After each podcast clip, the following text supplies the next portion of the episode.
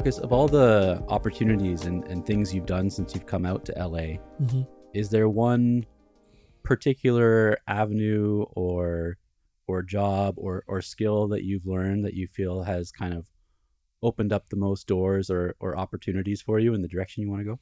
Okay, since I've come out to LA specifically, you know, I kind of want to go back. Um, I would say like the first and most important was the saxophone. Hmm. You know, Mhm. just uh, being musically inclined. Like that's the original, the OG, if you will. But since I moved out here, I gotta say DJing probably Okay. is uh has been the most it's opened the most doors because um there's a level of of understanding of like sound equipment that you have to learn you have to be quick on your feet you have to be sort of like an MC you have to be an announcer so that's kind of like um helped conquer like some of like my stage fright I guess Hmm.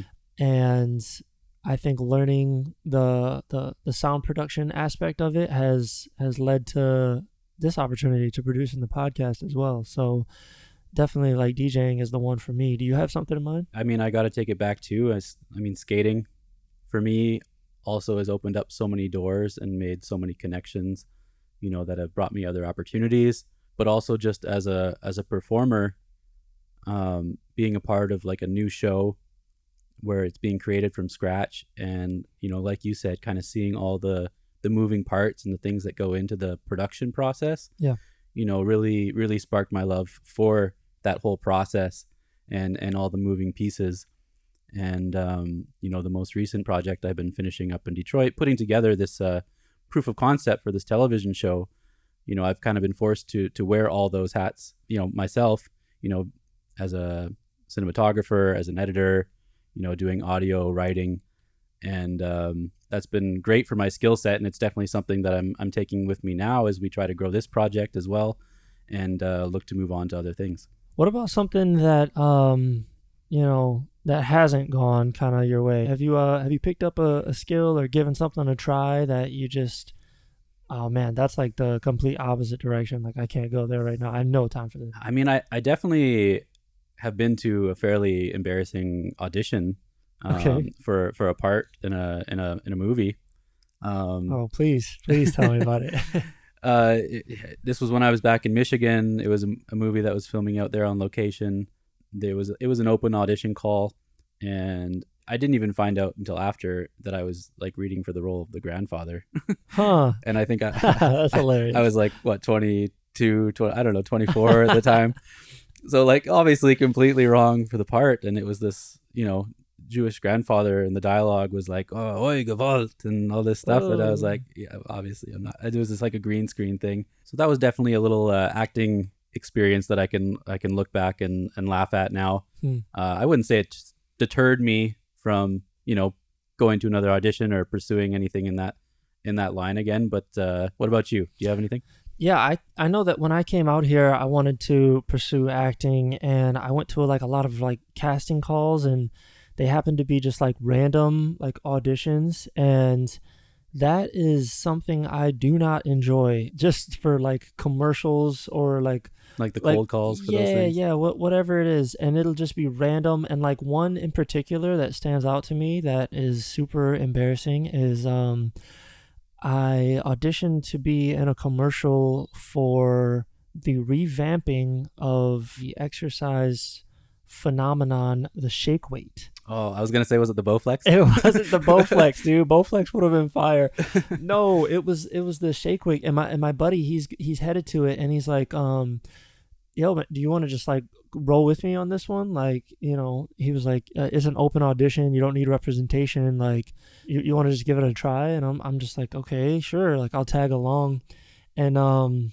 Yeah, it was it was weird, man. I, I did get a free shake weight out of it Did you? yeah um yeah i don't know where that thing is now but um they, they kind of wanted us to like have like a comedic approach to it What and, was the um, line?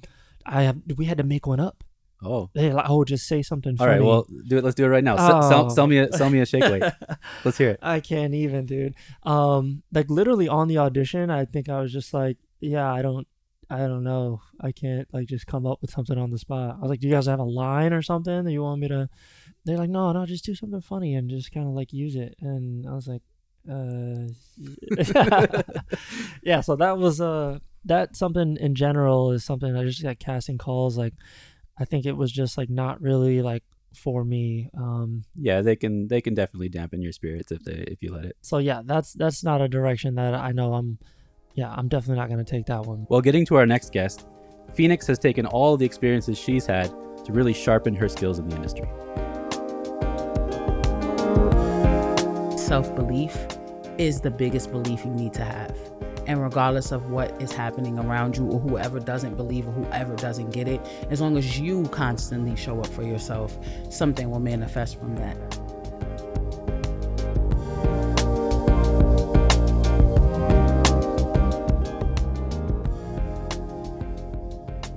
All right, our next guest, Phoenixx, is with us today with Indie LA. She is a singer songwriter, actress. She is an entertainer. She has done so many different things. We're excited to have her here with us. Welcome. Thank you so much. Thank you for having me. Yeah, so that word entertainer, like, um, we kind of want to just get into like everything that you're you're into. So wherever you want to start, and we want to um hear about how you got started with it and how's it going now. Well, trying to make a long story short, I uh, from high school began to songwrite professionally.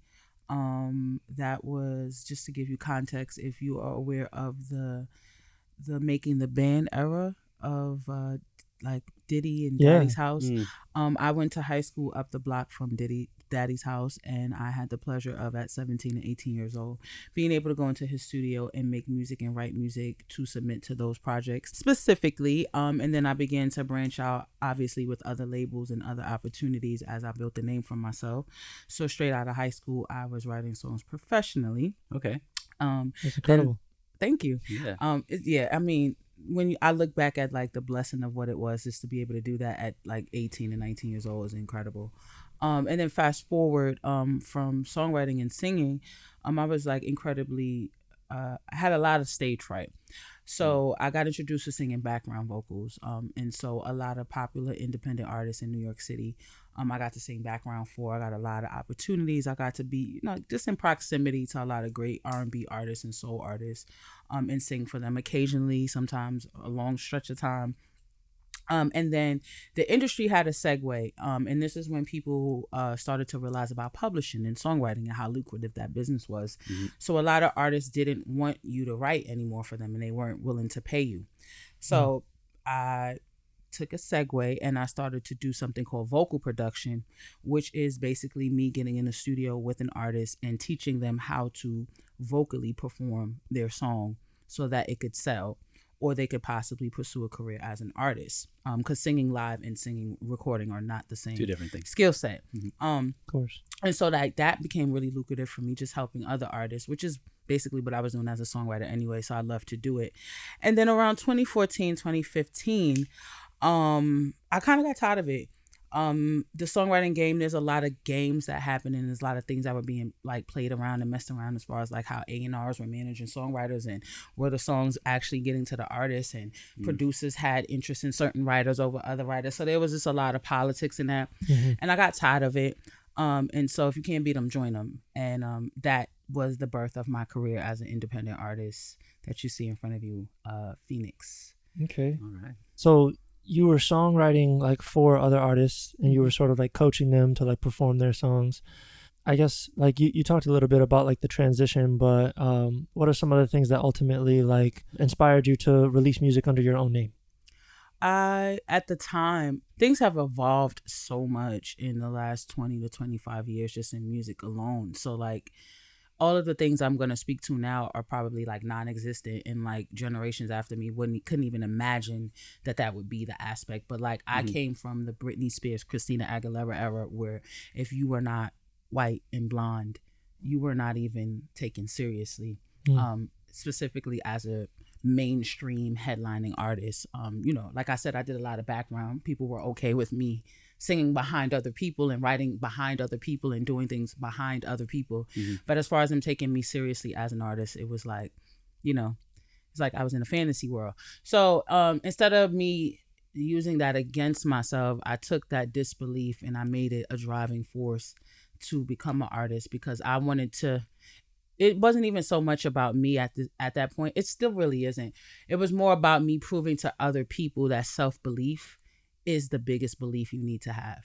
And regardless of what is happening around you or whoever doesn't believe or whoever doesn't get it, as long as you constantly show up for yourself, something will manifest from that. So um that was my driving force in being an artist. I just didn't have a lot of references of women who look like me um and not necessarily black women there's plenty of black artists and r&b artists for sure but what i mean is like uh the black experience is not monolithic um i like i love alternative music.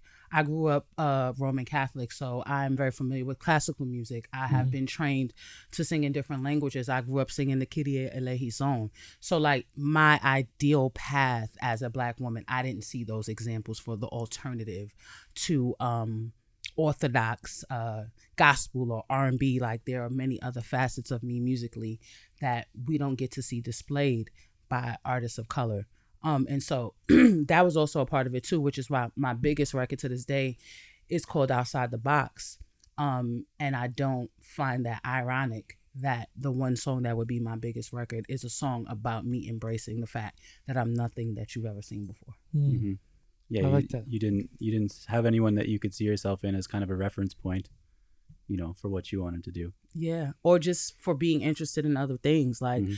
um, I love Brandy and Monica, but I also love Avril Lavigne and Linkin Park. Mhm. Um, I also listen. Like last night, I did a binge karaoke in my house, and I did all country songs. So Oh, nice. like, they're just there's so many other parts of me and other things that I want to do, or just the fact that like there are jazz nuances to my voice. Um, so you know, there are times where my approach to something can be jazzier than regular or maybe there's a pop undertone even though it's an r&b record you know because um, even the record outside the box orthodoxly it's an r&b record but the topic is alternative because it's not about a relationship it's not about love it's not about heartbreak it's about embracing your individuality Mm. and so just just being a paradox i'm an anomaly i'm never you're never gonna figure me out Yeah. You started uh, writing professionally at a quite a young age. yeah You know, right out of the gate. Did that uh, first experience in that recording studio at you said at Diddy's house, just yeah down the da- street? Daddy's house Daddy's so house? there were Yeah. two things happening at one time so um i i chose my own high school to go to i did like my research it was what you consider an alternative high school which tells you that i probably was a bit mischievous in my younger years um but it was also an alternative high school where everyone who had gotten in trouble in the major performing arts schools in New York City were all in one place. Okay. So I had LaGuardia students, I had PPAS, like Alicia Keys, all of these all of these artists, Nicki Minaj, they all went to these schools. So like their peers and their classmates, the ones that got in trouble, they all ended up in my school. So I was in a jambalaya bowl of like the most talented students musically and and and creatively period because we had acting and we had staging and all of that too in one school Mm. which was also in the middle of Times Square which is the center of musical theater in the center of so it was so many moving parts and then you have 3 blocks away is daddy's house so I was going to an artist development um, program as well Mhm. um, that Bruce Willis and Queen Latifah ended up coming behind later on segue some of my other friends. I was one of my friends at uh, little eddie. He's like a huge songwriter even now. Um shout out to him. He took me up the block because he was signed to mario winans who was underneath um sean combs. And so there was like that trickling effect. So i like to me it was just like sensory overload. I was just happy to be there. Um and so that hunger was like my driving force of just like i'm here like i know i know this is a one in a million kind of opportunity so i'm gonna make the most of it. yeah, Mhm. yeah, yeah. That's cool. And uh, you're originally from Brooklyn, Yes, I am. and you've lived in Los Angeles for a few years. Yes, year three now. Yeah, we kind of want to talk about um, the difference of uh, opportunities out there and like out here, and how have you been able to like pave your way in the like the transition? Well, to be very honest with you and transparent, the transition has been difficult. Um, I don't even want to say that I don't think the opportunities are out here. I just think LA is such is such a distant place as far as things being so spread apart. Yeah. That the opportunity to create community is more difficult. Um which in in theory you would think with COVID like we'd be over that, but I think it can be a deterrent um from wanting to pursue it. I just have you know, and I say this humbly, I just have an enormous amount of resilience. But I can see why a lot of people don't make it. I can see why a lot of people go back to where they're from. Mhm. Um, I think because I came from another major city, which is adjacent, um, it built a certain type of endurance in me where like I have my days and I have my moments where I'm like, what am I doing here? Yeah.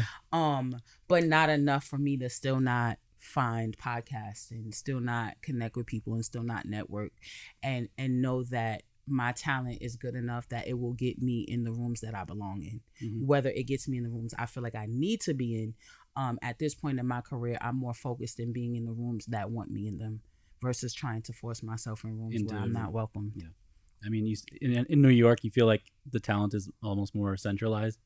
it's just everyone's, like, accessible. I can like today I'm doing you guys podcasts. In the real like in my real day and day life in New York, I probably would have an event tonight where I would be hosting or singing. I probably would be stopping after to somebody's session right after this before I go to the event. Like those are not realistic things you can do out here as just far because as you're like, jumping around so far. yeah, you can locations. move, and the Mhm. more you can Mhm. move, the more you can network, and the more you can network, the more you inevitably opportunity. If you're moving smart wise, um, because sometimes we could just be doing a lot and not really doing anything. Mhm. Um, but if like for me, I got the umbrella entertainer because of my hustle. I was an artist in one place. I was a host in another place. I was an event curator in another place. I was on a panel discussion in another place, and I was on a web series in another place. And none of those people conflated with the other one. Sometimes the person who I was in a web series had nothing to do with who I was as an artist. Those people probably didn't even know I did music until they followed me on Instagram. Um, and so I got to wear different hats and choose who I wanted to introduce into the room based off of if it made sense in that room. Because sometimes, like even being an artist, with the industry so oversaturated, like sometimes people are turned off when you're an artist, Mhm. and they're more accepting and inviting to a host. Um, you know, I've had gigs where I got paid more as a host than I did as the talent. Um, and so just knowing how to, you know, here, I'm not saying these things can't be achieved here. I just think it's a little more strategic and methodical how you have to be. Um, and I also think uh, LA can be presumptuous about people assuming what you can do for them. And I can see myself in a lot of situations, people blocking their blessings with me because they don't think I'm as useful or they didn't hear my resume, so they don't know where I've come from, so they think that I'm not somebody that's worth their time. Mm. When inevitably they they could be like, I'm a strong person to have on your team because Yeah. I can wear so many different hats, and my ego doesn't get in the way of any of them. And so I can play the background if I need to be in the background, and I can also be seen if I need to be seen. And most people conflate the two, which is why partnerships and businesses, a lot of them fail, just because people start to feel away if you ask them to throw out the trash when they're used to being on stage. It's like, oh, me throw out the trash. It's like I don't Yeah. this. I love this too much to have an ego with it. Yeah, the ego. gets in the Whatever part of the machine I need to play, I'm okay with that. Okay. All right, Phoenixx, you talked about um, wearing these different hats um, and like developing these different skills. Like, when did you see yourself like getting into like all of these different things, and like how did you add like so many to your repertoire? Well, um, so I think it's it's like a constant evolution as far as how you see yourself. And so what I mean by that is like there was a time when I was a very like grassroots artist, like you know, I don't listen to pop. I don't listen to this. I don't, you know, I'm not that, you know, very, very grassroots, very vegan about Okay, yeah. about who I was as an artist. Um, and then I used to be, I was almost 300 pounds uh, prior to 2014. And when I decided to be an artist, I had to play a different hat as far as I had to A&R myself, right? And so A&Ring yourself is really an uncomfortable process because you have to look at yourself and point out all of the things that you know negatively that people might say about you. Mhm. Um, and so at that time, like I said, before we even it evolved society, we're not that evolved, but we've gotten further. Um, weight and me being overweight, like I knew that no one would take me seriously. At, at least in that place where I was at in 2014. Mm. Um, and so like me losing weight and transforming and, and working on my image and working on how I speak and just, you know, even my music, like you know, my friends used to say, you make really smart music, you know, and I would make music for other musicians. I had to even learn how to like, how do I, how am I still myself, but how do I make my music palatable for people I want to reach who may not connect with certain words or certain ver- verbiage that I use in songs. So like really being able to deconstruct myself and be like, this is good, but this needs to be better. This is not that great. You need to work on that. Mhm. And kind of that segued into me realizing that like the hosting thing that came from stage fright.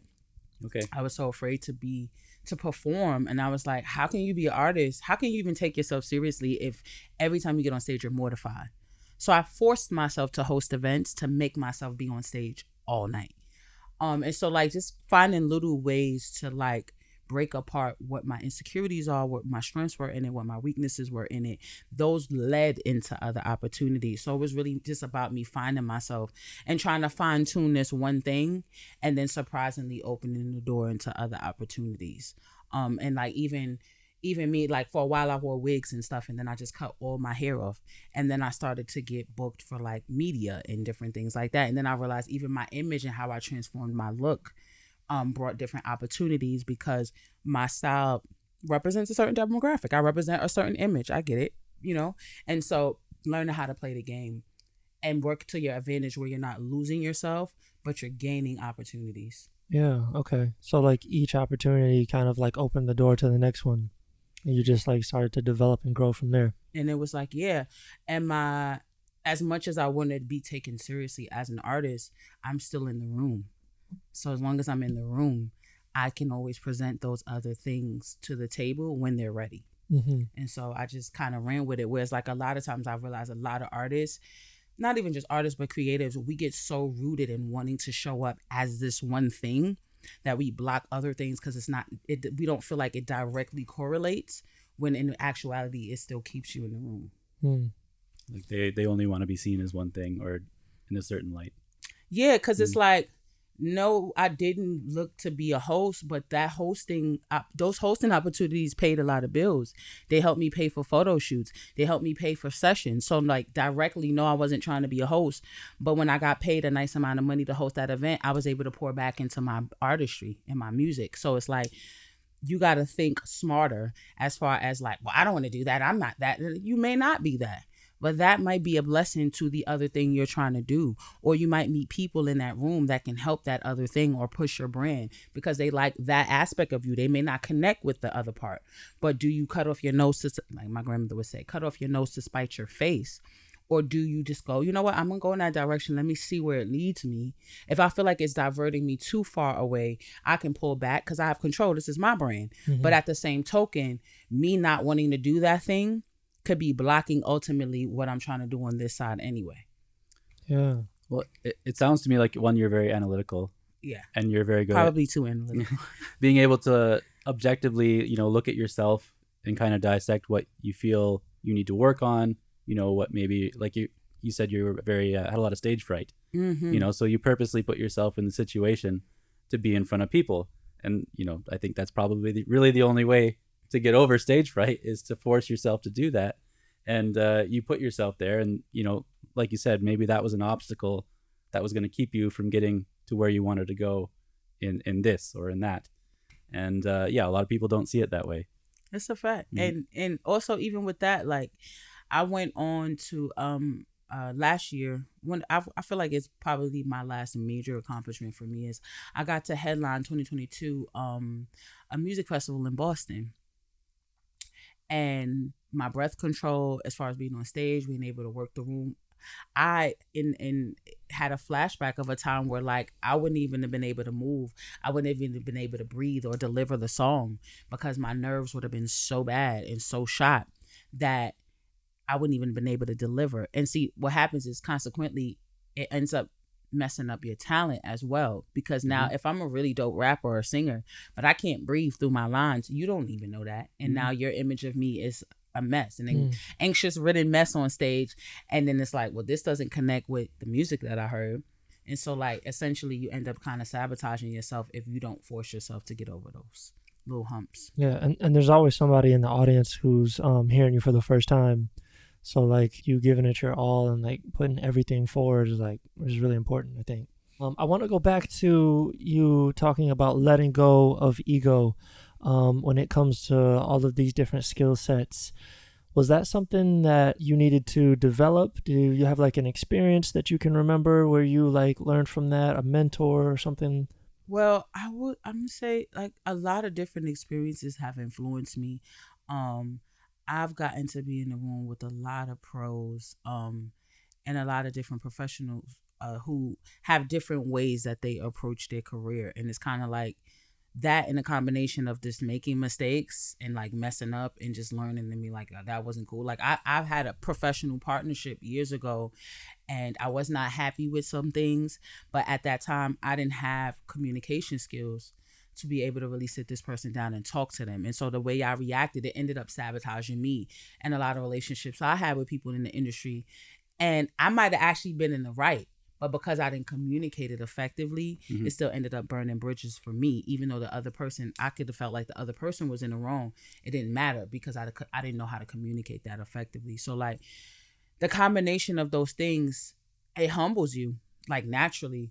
Um, but it's also like kind of finding a balance too because when you come from low self-esteem and you have to like like I said I was overweight, I was a black female in a blonde thin world where like I was a speck on the wall and I didn't really matter unless I was writing something or singing background. I had to build the confidence too. Like I had to build a bravado and an ego Mhm. because I had to walk into rooms where I was almost expected or expecting to be um, rejected and really believe in myself. So I had to go from like not feeling great about myself to feeling super great about myself and then coming back and finding that middle ground. Um, and then also like being an indie artist, a lot of people that I assumed would show up for me didn't. Mm. And so I had to wear all of those hats. I had to be my own makeup artist, my own videographer, my own this, my own, you know what I mean? And when you understand how much work all of those roles take, you have such a more profound respect for the Mhm. people who actually dedicate themselves to that fully all the time. Yep. And so that's why I have no problem showing up even for other people in that way because I know collectively it takes a lot. Yeah, I know Marcus and I we've touched on that a few times. Just you know how much respect we have for the whole production process. You know, especially when you're putting a big thing together, and you know how many people it actually takes. You know, doing their best work in all the different areas to make this one thing, and uh, how much you have to actually rely on other people when you're trying to create things. Yes. Mhm. And then if you don't, how much work it takes when you don't. Because there are some people who do Mhm. everything themselves. And it's also like that where ego comes in again because to certain people like even for me sometimes i'll be honest i probably have came off a bit more arrogant not because i thought that i was better or or, or someone was inferior to me but it's like after a while when you deal with people who waste your time or play games with you, you start to build up a defense and like a wall too to people where like even when people are willing to help you, you may be resistant to it because you've been burnt so many times. You've had a bad Yeah. experience. or- yeah, Mm. or you know, a lot of times people won't put their all into something if they're not directly invested. invested in it. Mhm. And that like to me that's like one of my anxieties is like now I went from trusting people too much to now being like, I don't know, because Sure. I don't know. Like you're gonna mess my thing up, and then I'm gonna end up having to come behind you and fix it anyway, Mhm. which feels like extra work to me. So like maybe I should just do it myself. Yeah, yeah. I think, like you said, I think there's a balance there too. You know, because doing everything yourself all the time can burn you out. Mm-hmm. Also, it's a lot of weight on you. And stress, and then you still have real life Mm-hmm. that you you know bills, rent, whatever that you Yeah. got to deal with outside of these things. So. Yep. Well, let's talk a little bit about your um your individual projects. You've got uh some singles out. You've got like a few mixtapes. Yeah, What's your uh writing process like? random. Okay. My writing process is very random. Um, I am very much like a musical chameleon.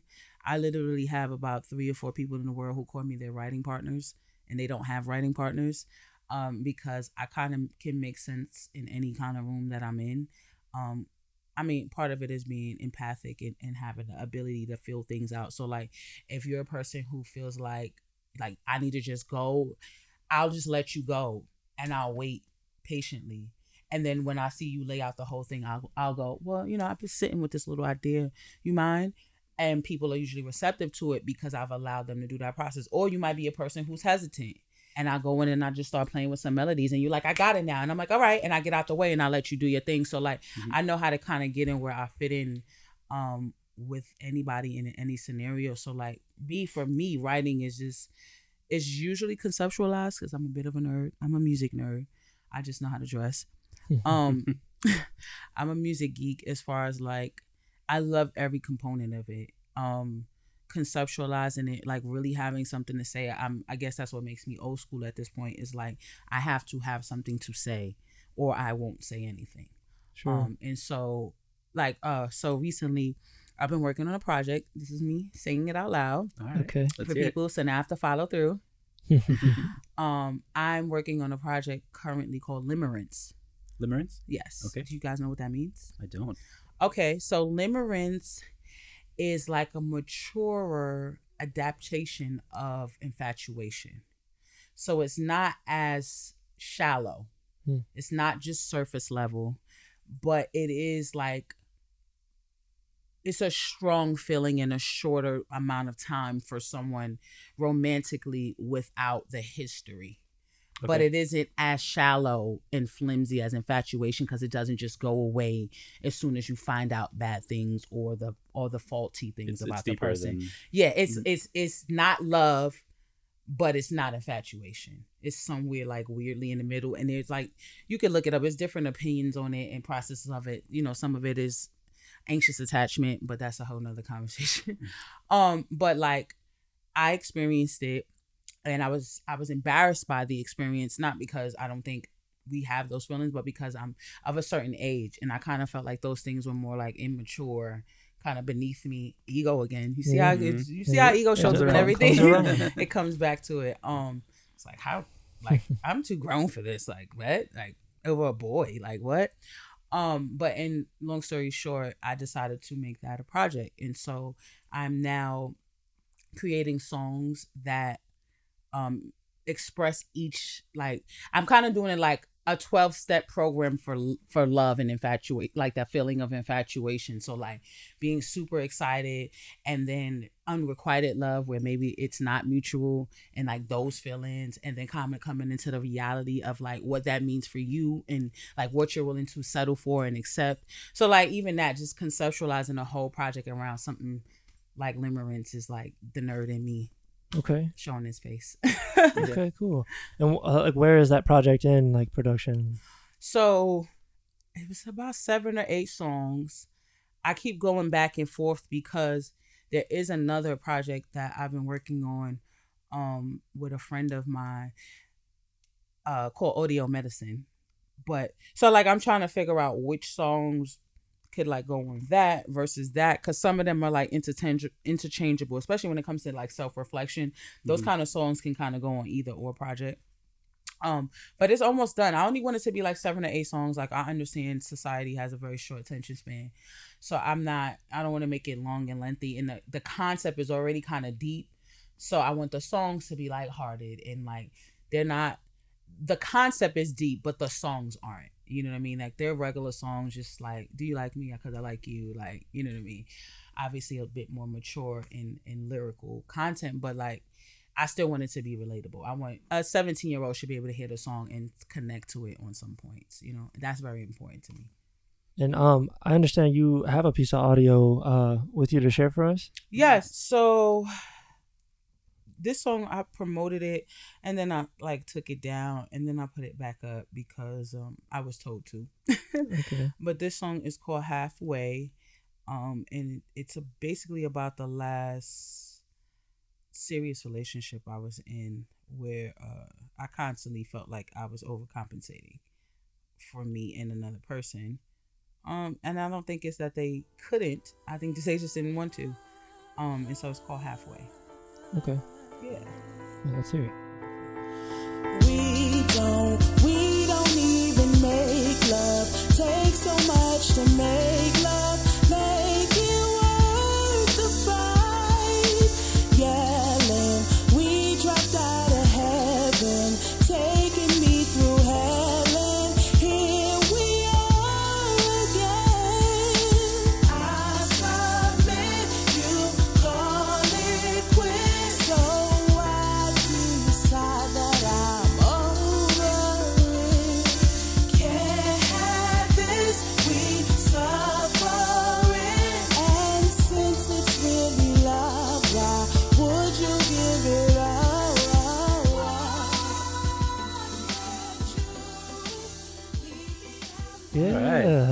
awesome. Thank you, thank you, thank Yeah, you. that sounds great. Yeah, it's called Halfway. Where can uh, where can people go to hear more of it? Um, so I have currently I have four singles on Apple Music and Spotify. My story outside the box, halfway and same page. Um, and then my mixtapes are all on SoundCloud. I also am a rapper, which is another thing that I do. Um, and so I dropped a mixtape two years ago. Is it two years? Yeah, two years. Wow, it's two years old. Um, called Me versus Me. Um, that ironically in the last month has went up like thousands of plays. I don't know if somebody shared it somewhere or some on somebody's playlist. Um, but it's been doing some numbers in the last literally like since the end of August for like a mixtape that's been out for two years. But it's called Me versus Me. Rest in peace, the engineer that I worked with. He passed away in those fires that happened in the Hollywood studios. Oh, Okay. Um, Sorry to hear that. yeah, professionalism. He had finished, completed the whole mixtape before that happened, and my mixtape came out a week later. Rest in peace to Avery. Um, but yeah, and so I rapped two on the side. Um, and that's up there. I also have a couple other mixtapes I dropped that are a little bit older. I am gearing to release a single soon though called Bounce Back. So I'm excited about that. And I have two versions of it and I think I'm gonna drop both of them just because why not? Um but what I was told is that the version that I want to drop is called is a free jazz, free jazz, Okay. which I didn't I didn't even realize that was under that genre, which lets you know that I'm literally just do whatever I want to do. Um, so yeah, bounce back is coming out, and then I have a hip hop record called Evolution that I want to drop too. So I'm hoping, you know, I want to say before Thanksgiving because I want to give myself time. Those will both be out or gearing to drop by then. So okay. I'm excited. awesome. Yeah. So a lot of new music coming. Yeah, yeah. I mean, I've been hoarding because I, I, you know, I used to suffer for FOMO. Shout out to all the artists that suffer FOMO. You are not alone, and you have time. Mhm. Don't rush. Work smarter, not harder. Stop forcing stuff to go out. I want this to be a soundbite. Stop forcing stuff to go out. Don't allow your FOMO to control your career, and you haphazardly release music without being prepared. Um, don't do it. Take it from me. Okay. Well, um, you talked about all these different like genres that you're into, and it sounds like you pull inspiration from a lot of things. But who's like regularly on your on your playlist to like listen to? Who are some artists that you're like inspired by the most? Um, I'll be honest. Ninety percent of the artists that I love are from LA. Okay. Um, I like Ty Dolla Sign. I like Sir. Um, I love Giveon. I like Snoh Aalegra. Um, who else? Who else? Jessie Reyez. Um, Black. Um, I kind of listen to a mixture of, of of of anything that like pulls me. If I feel like you believe it, then I believe it. I'm that kind of person. Um, and I listen to a lot of new indie artists too as well. Shout out to y'all. It's a couple of y'all on Instagram. I cannot remember the names off the top of my head, but I'm definitely following you. Yes, that's Phoenixx. So if you see me following you, that's me. But yeah, like those top people, um, and I've been bumping into them too. I bumped into BJ the Chicago kid the other uh, a couple months ago. So yeah, like I actually been bumping into the artists that I already like. So that's been dope living in LA. It's a highlight. You, you said you like a lot of the artists out here. Is that part of the reason? Was that part of the reason you jumped? No, I from New York? literally just came for the weather. Yeah. Like believe it or not, That's people- a good reason. people Same. would say, Yeah. "Oh, you came for your career," and it's like, to be honest with you, as popping as like the segue of where I was going in New York, I actually most pop- people would have said I was foolish for leaving because I was literally like on the brink of doing some stuff, but I also was like, I don't want to just be a New York artist. I want to be an artist across the board. So I have Mhm. to go somewhere new, and if I have to start from scratch, here we are. Well, on on that note, uh, you know, being an artist across the board, you're doing so many different things. You know, as we said, you are an entertainer. Mm-hmm. You know, which kind of encompasses it all.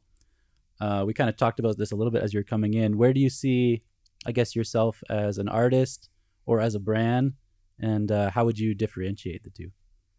So, an artist is to me solely someone who is dedicating their time to creating and entertaining as far as a display of the music that they make. That is it. You you don't care if you're signed to a label, you don't care if you work underneath somebody. You may not even care if you write the songs yourself. You literally just want to be a catalyst to entertain people and to be the voice of good music, whether that's your voice or someone else's voice. Because a great entertainer, also the separation from that and the artist is the artist may write all of their music an entertainer may only be able to interpret someone else's, but they're both equally good at what they do. Mhm. So, um, but as far as a brand, when I realized that I was a brand, it was because I started to be invited into rooms where people weren't requiring me to be an artist. They weren't requiring me to perform or sing. They just wanted to hear my thoughts. Or they wanted me to show up and just socialize with the people around me because I was in a room full of people who were like minded and creative and wanted to build a network. And so that's when I understood that like how I carry myself in and outside of being an artist matters because somebody is always watching me. Mhm. Um, it could be, for instance, uh, since I got to LA, a lot of people have been telling me to do comedy.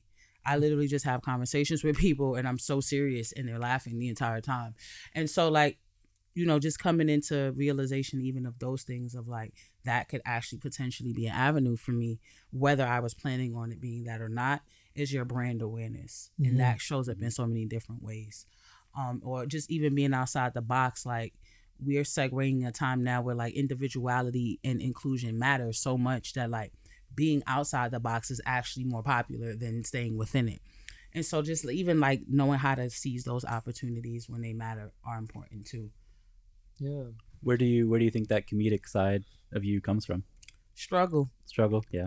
to be honest, um, I think when you deal with so much adversity, um, you can either allow it to consume you or you can find a way to laugh at it and laugh through it until you get to the other side. Yeah. Yeah. I mean, I, I have an experience, I guess, um, working in like the, the comedy industry. Like, I didn't think that I would at all, but one of my coworkers who is like um, uh, a comedy DJ for this show called The Roast Battle, he had me come on and sort of help with like the field recording and like learning like a soundboard and like, um, I had always like imagined myself like being like a music producer. Um, but when I found out like okay, like if I get my hands on this stuff, then I can figure out like a lot of other things too. Like that's what allowed me to like figure out like this podcasting thing is like having like that job. So I can relate to like not really expecting to to to go down like a certain avenue, but like just like um being prepared and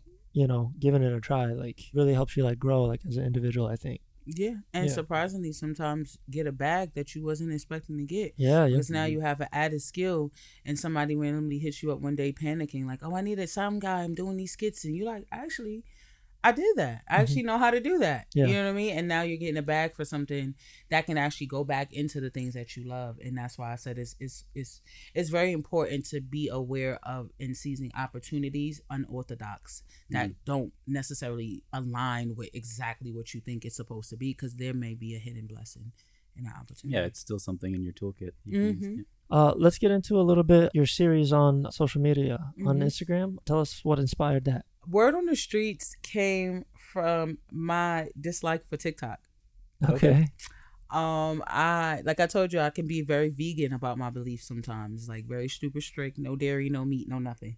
Um, and I just like, I I see the power in it, but I it also made me afraid, kind of like the AI conversation of like, this can be really good or this can be really bad.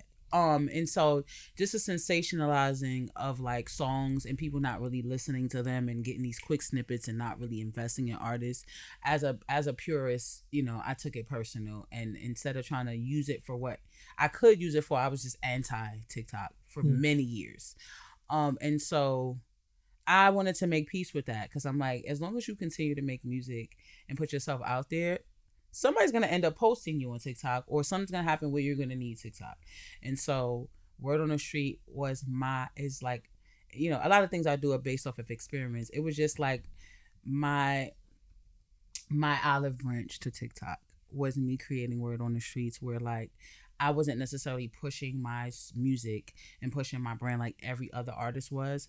I wanted to make genuine connections with people um, and talk about self reflection and kind of self talks that I have with myself out loud to other people in hopes that it might help them. I think that's great though, sharing those experiences. You know, it's very motivational.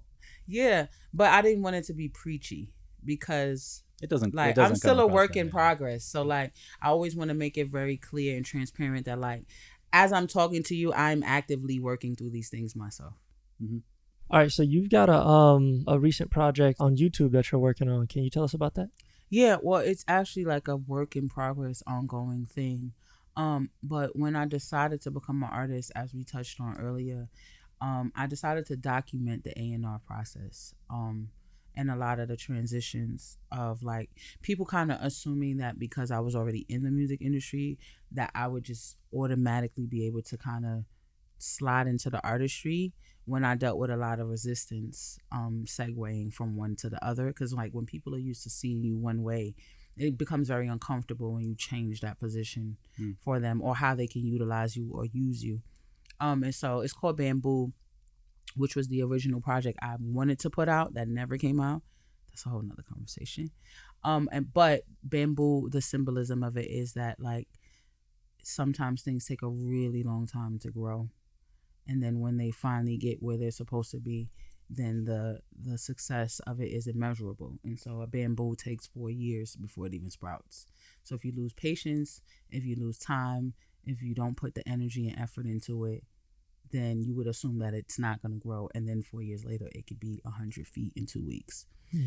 um and so yeah i have three episodes up there um my produ- the production team i was working with at the time he got like overwhelmed with a bunch of other projects and so i'm now trying to um find someone else a production company to take it over because it was supposed to be seven episodes it's only three um but i definitely still i'm going to tell my story when i get the opportunity to but if you want to know about the realistic ideologies of working in the music industry for real for real definitely check it out on uh, my youtube channel Okay, Cool. awesome. I, I like the analogy of the bamboo Yeah. because it's it's so true. Like everyone kind of wants everything now, you know, right away. And patience is a virtue, I think, for a reason.